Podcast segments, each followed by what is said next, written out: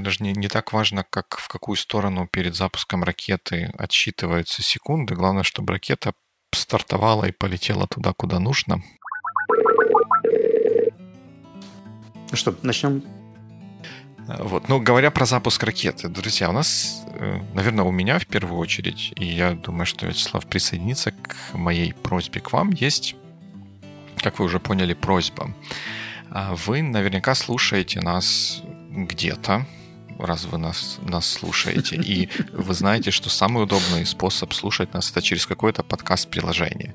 Потому что тогда мы автоматически попадаем к вам в телефон, и когда вы выходите ненастным осенним утром на улицу, чтобы двинуться к своим свершениям этого дня, мы уже будем с вами там и расскажем, как это делать лучше, веселее или просто задорнее и энергичнее. Что он несет? Боже, ну эти люди. Uh, to cut the long story short, друзья, чтобы мы могли работать с подкаст-приложениями лучше и эффективнее, нам нужна ваша поддержка. Если у вас iPhone, то нам нужно, чтобы вы зашли в iTunes Store и поставили рейтинг нашему подкасту. Об нем сможет узнать больше людей, и нам будет приятнее да, и не только приятнее, просто когда больше э, людей будут слушать, больше людей будут с нами общаться и разные мнения переносить, всем участникам процесса должно стать интереснее. Поэтому, если у вас вдруг iOS, то зайдите в iTunes Store, да, называется. Угу. Да, можете прямо сейчас.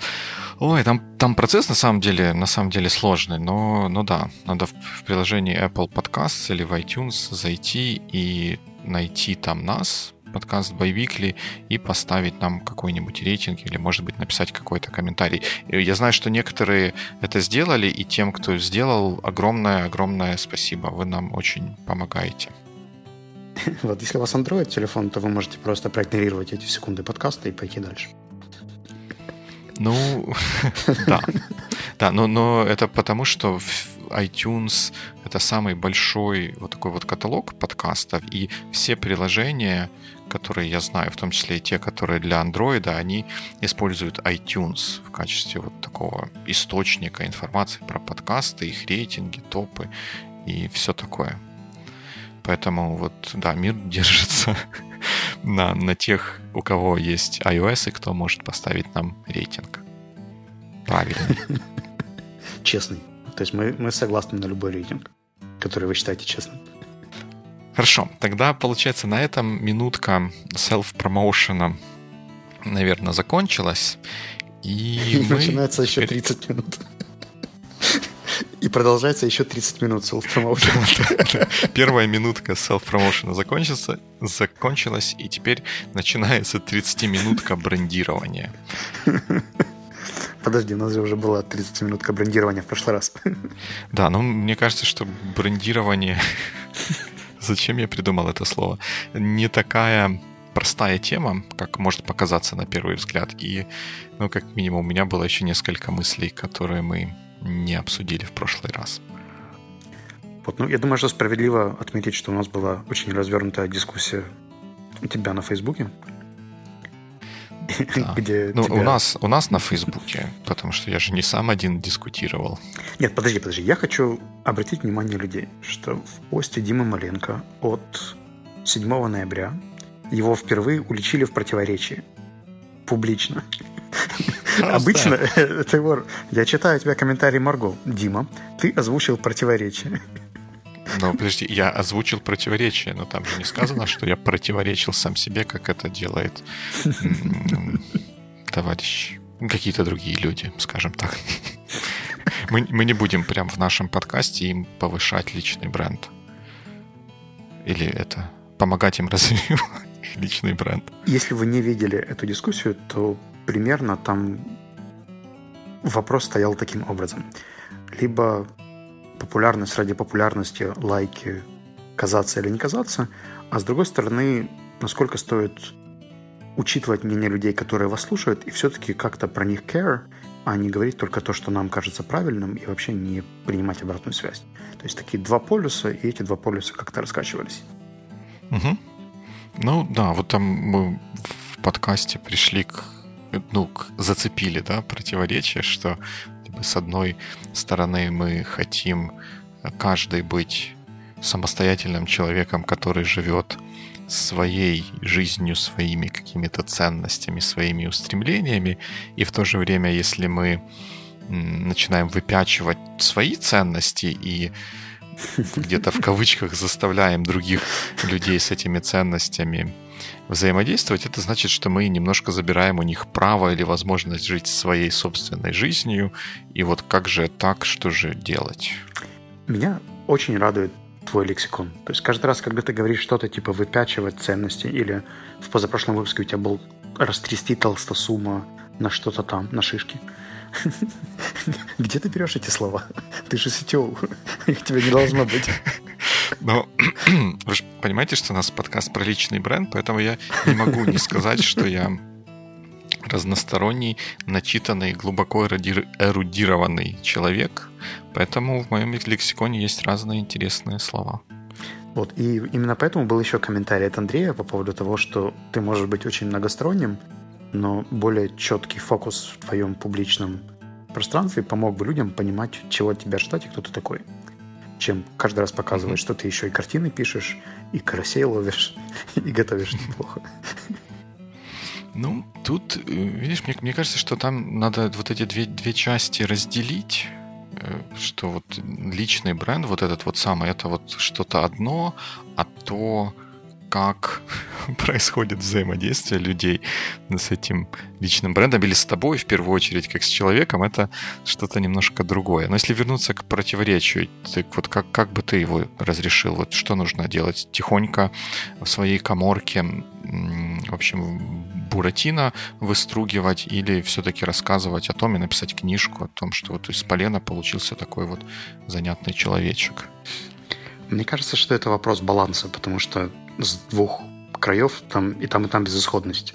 То есть люди, которые только делают и об этом не говорят, не получают признания и результатов, потому что они там себе работают, сидят, делают очень крутую вещь, о которой никто никогда не узнает, и она навсегда останется в каком-нибудь патентном бюро и никогда не станет глобальным продуктом.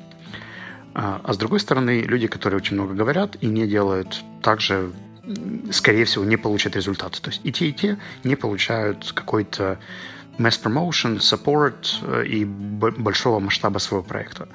Поэтому это должно быть где-то посередине в зависимости от стадии проекта. Условно говоря, если вы раньше много работали, то сейчас пора немножко добавить туда public relations и branding. Если у вас, наоборот, неплохие public relations и branding, то пора бы добавить туда каких-то фактов результативности, трекшена и так далее.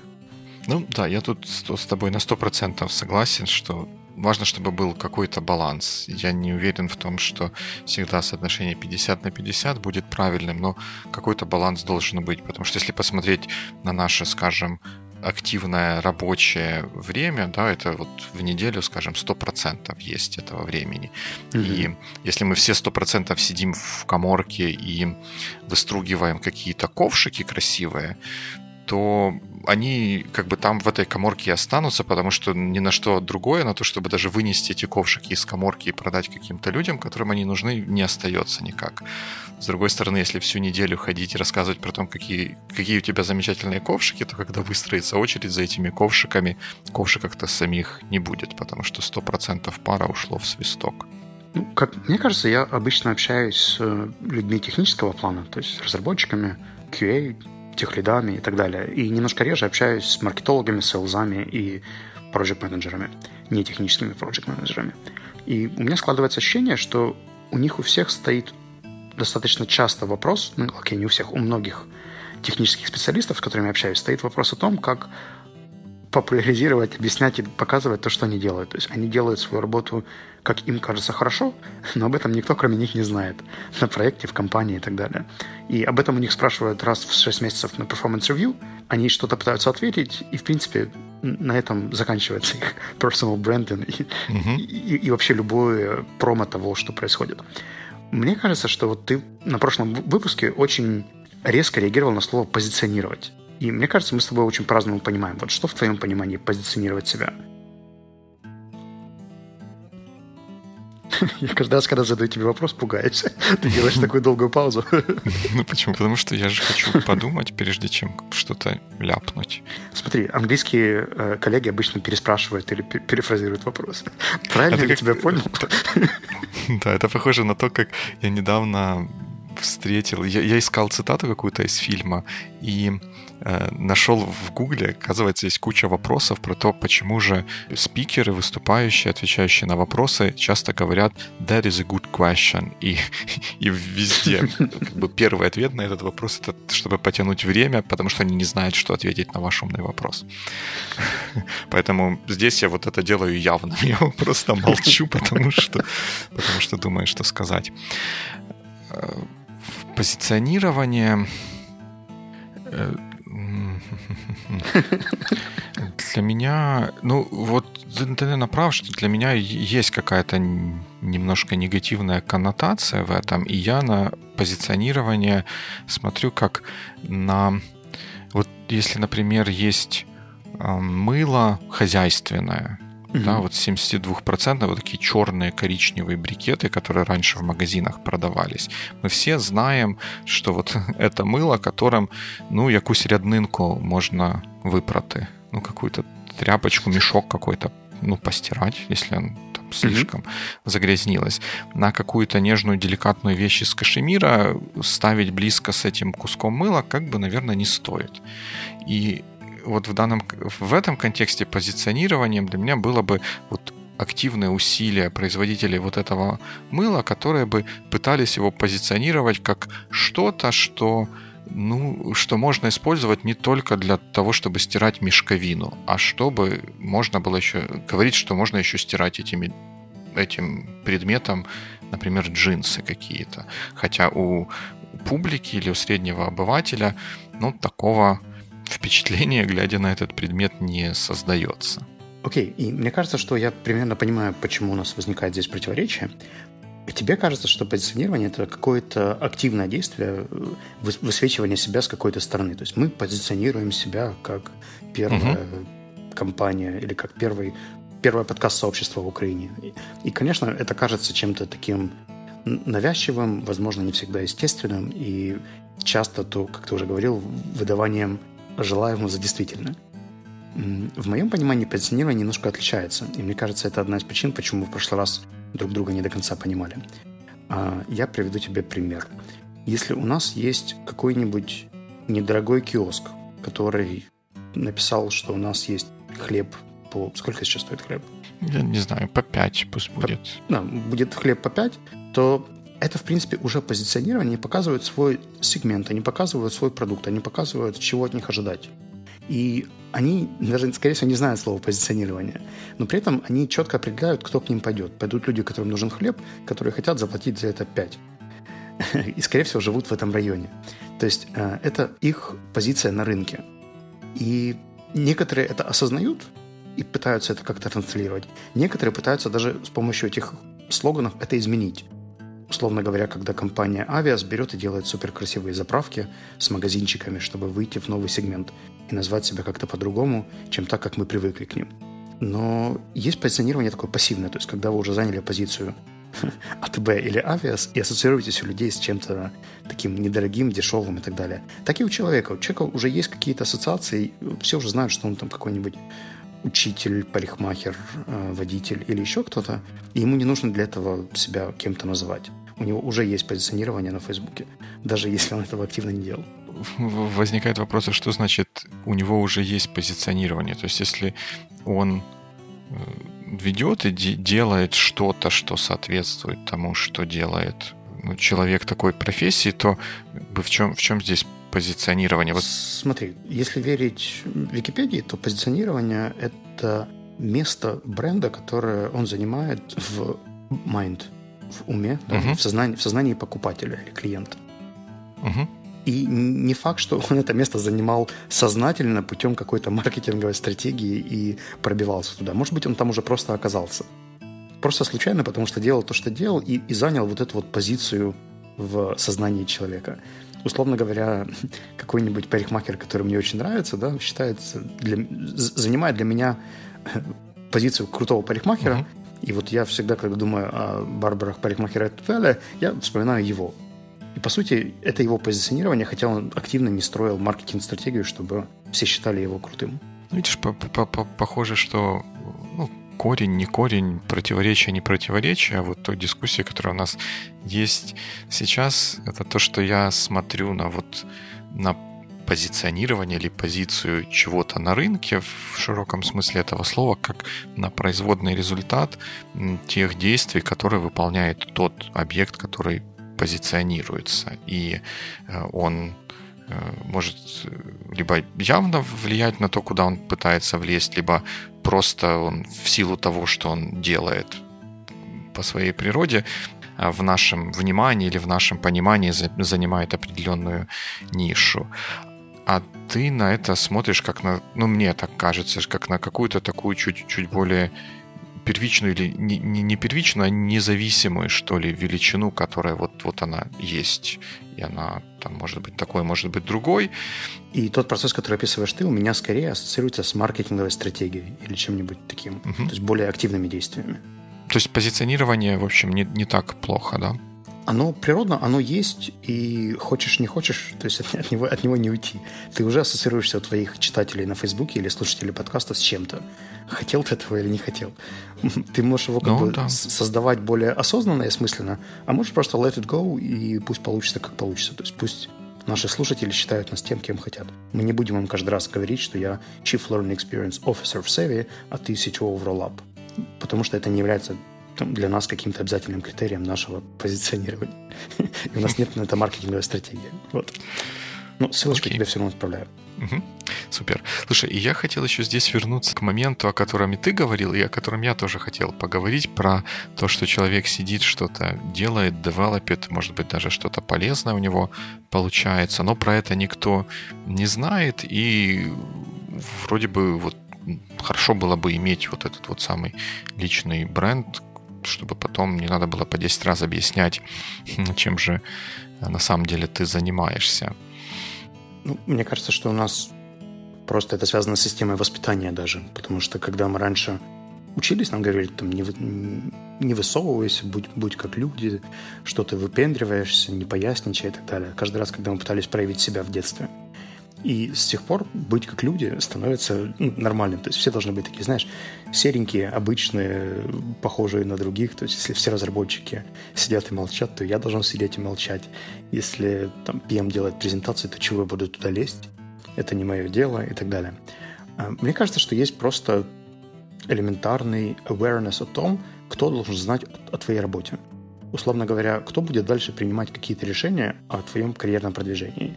HR, Lead, PM, кто-нибудь, какой-нибудь CTO. Ну, в общем, все люди, которые потенциально участвуют в твоем карьерном росте, должны тем или иным каналом получать информацию о том, что ты делаешь. Это не обязательно должна быть какая-нибудь супер презентация со слайдами. Это может быть какие-нибудь копии имейлов, э, небольшие месседжи, даже one-on-one, которые можно просить для себя делать, чтобы задавать вопросы и прояснять для себя эту ситуацию. Но мне кажется, что абсолютно здравый подход, чтобы те люди, которые участвуют в твоем карьерном росте, знали о том, что и как ты делаешь. Вот я тут на 100% опять с тобой согласен. Мне кажется, что это еще и связано с тем, что, э, помнишь, были какие-то статьи какое-то время назад, эта тема была популярная, что вот раньше люди в одной компании работали там чуть ли не всю жизнь или там очень долго, а сейчас каждый, вот эти миллениалы и, и тому подобные хипстеры работают по полгода, по году в одной компании и прыгают как бабочка с цветочка на цветочек. И как вот ай-яй-яй, как все плохо и в общем, куда катится мир. Вот здесь и вот то, что люди стали теперь меньше, вернее, в современном мире стало намного меньше opportunities для таких вот lifetime careers, когда ты приходишь каким-то подмастерьем после школы или после чего-то там, после чего приходят в подмастерье на, на завод, и потом через 40 лет выходишь на пенсию начальником цеха какого-нибудь или еще каким-нибудь э, каким-нибудь начальником. Такого сейчас намного меньше. И в такой ситуации, когда ты знаешь, что тебя ждет такая длинная карьера, тебе личный бренд как таковой как бы и не нужен, потому что ну, у тебя есть вот твой начальник, который будет тебя тащить на этом карьерном поезде, когда сам будет ехать вверх. Главное, чтобы он про тебя знал, какой ты классный специалист, как ты можешь гайку хорошо закрутить, а в пятницу, если надо, с ним хорошо, вот, в общем, выход на выходные отметить и, и закусить. И это было единственное, что было нужно для того, чтобы добиваться какого-то такого вот какого-никакого успеха. А сейчас, когда э, вот такой гарантии у тебя нету. Ты не можешь быть уверен, что ты будешь всю жизнь работать в одной компании. Да, ты не можешь быть уверен, что компания, в которой ты работаешь, просуществует всю твою жизнь, и тебе нужно будет искать какую-то новую работу, то в худшем случае отображением твоего профессионального личного бренда будет то CV, которое ты будешь рассылать. И тебе нужно будет каждый раз убеждать людей, что ну вот я же, и вот я там делал такие задачи, я там делал их хорошо, давайте я вам напишу тесты или все такое. Вот mm-hmm. это вот все, как обычно этот процесс проходит. И потом э, люди поняли, что это не самый эффективный способ показывать свою ценность для будущих работодателей, и вот отсюда начали расти ноги вот этой темы с личным брендом. Давай так, я немного прокомментирую момент перехода с работы на работу, потому что он меня зацепил. И мне кажется, что вокруг очень много людей, которые строят lifetime careers в одной компании. Просто ты сейчас живешь в таком IT-пузыре, где происходят очень частые смены работы, и, в принципе, ты, наверное, соприкасаешься максимум с юристами и банкирами из не IT, а все остальные так или иначе связаны с э, ну, какими-то, ну, или, может быть, какими-нибудь кафе-рестораны, где все быстро меняется. У меня мама работает всю жизнь в горводоканале там же, где работала бабушка. И туда пришли там еще несколько молодых людей, которые также настроены там работать всю жизнь. Я не знаю почему, то есть как, как они к этому пришли, но это их выбор, и эти ситуации существуют. Более того, я только недавно видел своих одногруппников. Я, между прочим, по специальности инженер-проектировщик. И я знаю, что многие из них попали в какие-то проектные бюро, они мыслят категориями 7-8 лет в карьерном развитии и так далее. То есть эти люди, они здесь, они среди нас, и тот факт, что ты с ними не общаешься daily, не означает, что их нет или что-то быстро меняется. Второй момент по поводу того, почему все-таки растет личный брендинг, мне кажется, что здесь во многом появляется такое понятие, как сила слабых связей. То есть, если раньше, чтобы найти работу да, или показать себя как эксперта, тебе нужно было использовать либо сарафанное радио, либо делать какие-то маркетинговые ходы, то сегодня достаточно иметь профессиональный там Facebook, Instagram или еще что-то, может быть, LinkedIn, где люди готовы тебя порекомендовать или подтвердить то, что ты там делал. Условно говоря, слышал про силу Фейсбука, да? Так вот это есть эта сила слабых связей. То есть, когда тебе нужно какое-то профессиональное решение, мне, например, нужны были ссылки по self-learning или какие-нибудь мысли, я об этом пишу, и мне люди приносят какие-то поинты. Но для них это также является монеткой в копилочку, что то, что касается learning, productivity и так далее, э, это, наверное, тоже ко мне. И потихоньку складывается вот этот имидж и репутация профессионала. Ну, ну да, ну это ты же, получается, просто не, не просто сидишь и делаешь что-то тихонько свое, а ты ну, делишься с миром и с теми людьми, которым это может быть интересно, тем, чем ты занимаешься. И в глазах этих людей ты становишься человеком, который делает X. И если у них кто-то будет спрашивать, а не знаете ли вы кого-то, кто делает X, они будут говорить о тебе. И эта штука работает в два конца. То есть я также могу получать что-то из этих каналов, например, Facebook, uh-huh. то есть идеи для Байвикли и так далее. А здесь есть другой риск, то, что мы очень часто не фокусируем их. И мы ведем социальную страничку как свою личную страницу, как хост подкаста Байвикли, как Chief Learning Experience Savvy, и, может быть, там как какой-нибудь спортсмен, художник или еще кто-то. И когда это все заворачивается в один салат, то это немного теряет эффективность. Это как компания, которая делает все подряд. Да. Вот. Да. Ну смотри, но я еще хотел вернуться к тому, что э, вот ты, ты говоришь, что я не общаюсь с такими людьми, которые строят lifetime careers. Ну, я, наверное, тоже с ними общаюсь, но я же не говорил, что я просто говорил, что этого меньше становится, а не то, что это, что это исчезает. Откуда ты знаешь, что этого меньше? Я могу математически объяснить это. Давай. Если у нас было 50 человек, которые, для которых были доступны lifetime careers в каком-нибудь 80-м году, потому что у нас вот население рассматриваемого, рассматриваемого нами населенного пункта в вакууме было 50 человек, и для них были доступны эти lifetime careers. Потом этот населенный пункт оказался соединенным с другими населенными пунктами, и когда к 2000 году в этом населенном пункте живет уже не 50 человек, а 80 человек, для 30 из которых уже нет uh, opportunities для lifetime career, то в целом для народа населения этого пункта из 100% возможности реализовать lifetime career у нас остается только 5 восьмых, это примерно 72%. То есть, То есть opportunity тебя... для lifetime career для людей, которые живут в ever-growing uh, population, их становится меньше. Wait a minute, wait a minute. То есть у тебя сейчас меняется... Э, как будет population? Uh... Население. То есть у тебя меняется фактор населения, э, но не меняется фактор рынка труда. То есть люди просто приехали, а рынок труда вот как не изменился за 20 лет. Да, то есть он как остался, так и остался таким. Why is that? Ну, тут мы можем подключить этот, этот фактор тоже. И тут мне кажется, что а, в целом количество компаний, которые могут или вот ну, количество рабочих мест, которые могут э, хотя бы гипотетически быть связаны с lifetime career, их становится все меньше. Потому что такой lifetime career может обеспечить, э, хотя бы иллюзорно, может обеспечить только очень какое-то крупное предприятие или крупная компания. Я понял. А в современном мире таких крупных компаний не становится сильно больше. Смотри, мне Мы кажется, все знаем про силу как бы... среднего и малого угу. бизнеса. Они не могут обеспечивать lifetime career. Здесь есть dark side того, что ты говоришь. Мне кажется, что opportunities, возможностей и работ для lifetime карьеры сколько было, столько и осталось. Может быть, даже стало чуть больше. Другой вопрос, что заинтересованность людей в таких opportunities, возможностях, стала намного меньше, потому что идет сейчас большая популяризация проектной деятельности, сегодня очень много креативных каких-то профессий и так далее, в которых становится тренди менять работу и менять проекты. Но что не означает, что этих возможностей нет или они пропадают. Возможности есть, они там просто ими реже пользуются и выбирают другие варианты, как мне кажется. Согласен, да, это тоже хорошее, хорошее объяснение, что кто-то кто вы, выберет быть я не знаю, поехать на три месяца блогером на Бали для какого-то mm-hmm. журнала, вместо того, чтобы впахаться в какой-то, я не знаю, производство роботов и начать с маленького закручивателя гаек, чтобы через 30 лет быть повелителем роботов, которые поработят галактику. Ну, смотри, и это было и 200 лет назад. То есть были люди, которые работали где-то на фермах, а были те, которые уезжали, становились писателями, актерами, участвовали в разных трупах и так далее. То есть... Ну, подожди, подожди. Я бы не стал называть работу на ферме lifetime career.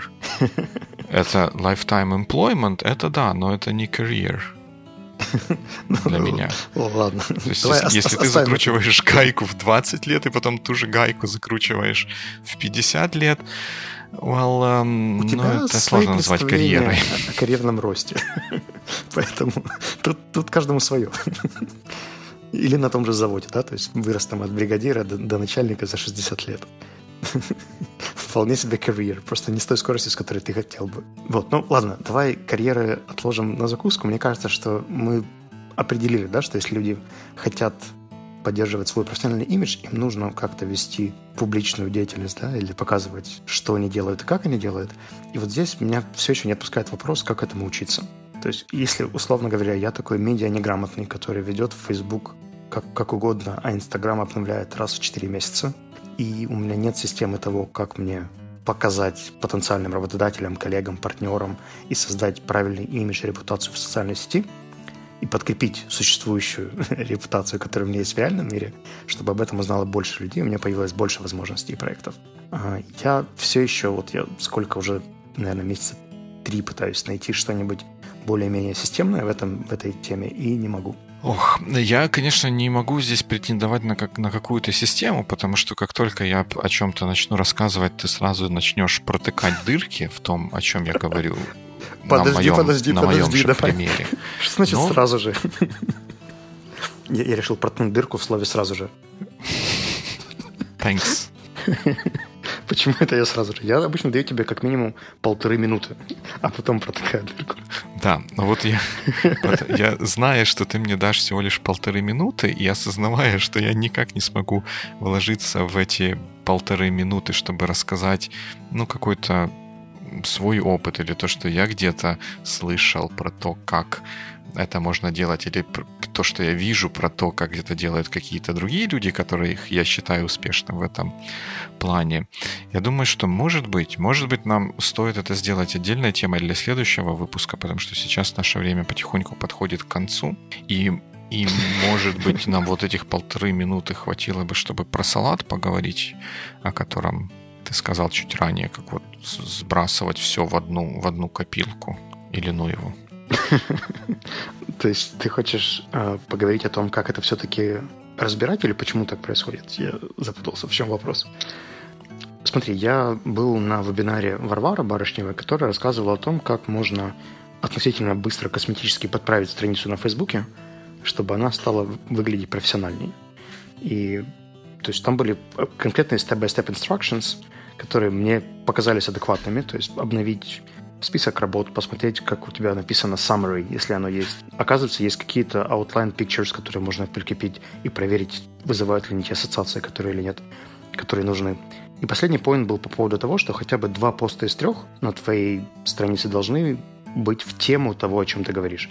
Условно говоря, если я преподаватель английского и уехал в отпуск в Одессу, то я должен сфотографировать какой-нибудь английский запорожец, раскрашенный в британский флаг, и написать не о том просто, как я отдыхаю в Одессе, а о том, что даже в Одессе на отдыхе меня преследует английский. Ну, это, кстати, да, это хорошая идея. Вот если вы тоже будете вести какой-то свой подкаст, то вы заметите, что вы начинаете замечать истории, про которые можно было бы поговорить в подкасте. Вот такая профессиональная деформация. Вот. А вопрос про обучение и системы, я думаю, мы оставим в воздухе открытым.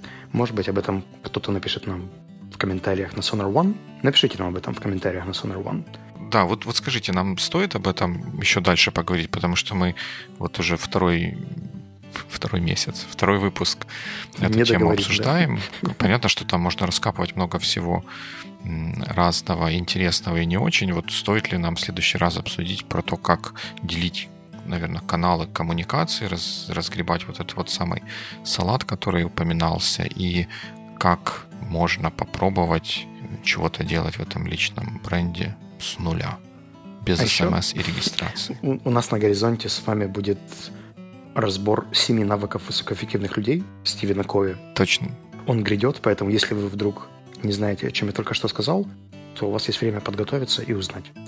Книгу читать не обязательно, но можно найти какую-нибудь инфографику или статьи по этому поводу. В шоу-ноутс я прикреплю ссылочку на выжимку, на вырезку из этой книги, которая есть в Википедии, которая вот эти семь навыков как раз описывает, так что можно чуть-чуть времени сэкономить на чтении всей большой книжки, если вдруг вы ее еще не читали. Alright then, тогда резюмируя, личный бренд есть. Хотите мы, хотим этого или не хотим, что с ним делать, все еще непонятно.